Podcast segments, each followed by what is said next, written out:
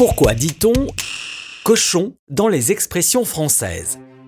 D'ailleurs, vous vous demandez peut-être si cet épisode sera du lard ou du cochon, une expression pour signifier qu'on ne sait pas à quoi s'en tenir et qui est utilisée depuis le XVIIIe siècle, car le lard correspond à la graisse, mais comme tout est bon dans le cochon, on la mange aussi et il peut y avoir hésitation entre plusieurs morceaux qui se ressemblent beaucoup.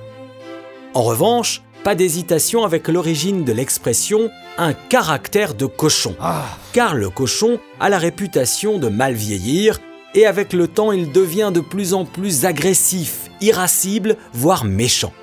Comment se fait-il alors qu'on utilise l'expression copain comme cochon pour évoquer une grande amitié? Tout simplement parce qu'ici, le mot cochon n'a aucun rapport avec l'animal, mais est un dérivé du mot sauçon qui en ancien français signifiait camarade. On a commencé par dire camarade comme cochon au XVIe siècle, puis ami comme cochon au XVIIIe, et enfin copain comme cochon depuis la fin du XIXe. Et quand on est vraiment ami, on peut dire qu'on a élevé les cochons ensemble, car quand on partage ce travail difficile en vivant au quotidien dans la crasse, on se serre les coudes, on se soutient, on devient rapidement amis.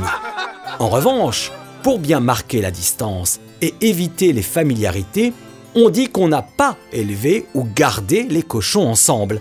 Sous-entendu, on ne vient pas du même monde, une façon pour les classes sociales supérieures, pour la haute société, de rappeler qu'ils n'ont pas à se salir les mains dans des tâches ingrates.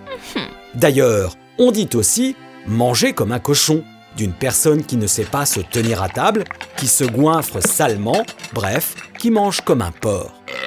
Dans le même esprit nourriture et classe sociale, l'expression donner de la confiture au cochon signifie gâcher quelque chose en le donnant à une personne qui ne saura pas en apprécier la juste valeur.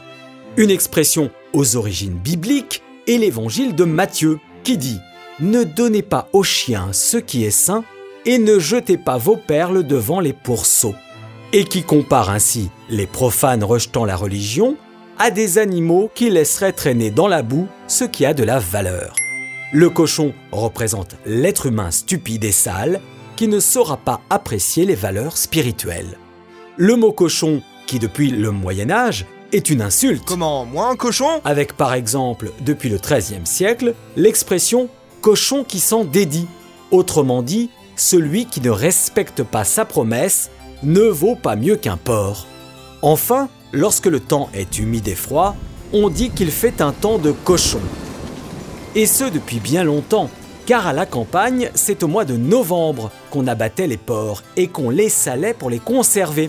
La prise de sel étant toujours la plus efficace à cette époque de l'année, fraîche et pluvieuse. Le cochon se conservait mieux. C'était donc un temps de cochon. Voilà, je ne vous ai pas pris pour des jambons, à bientôt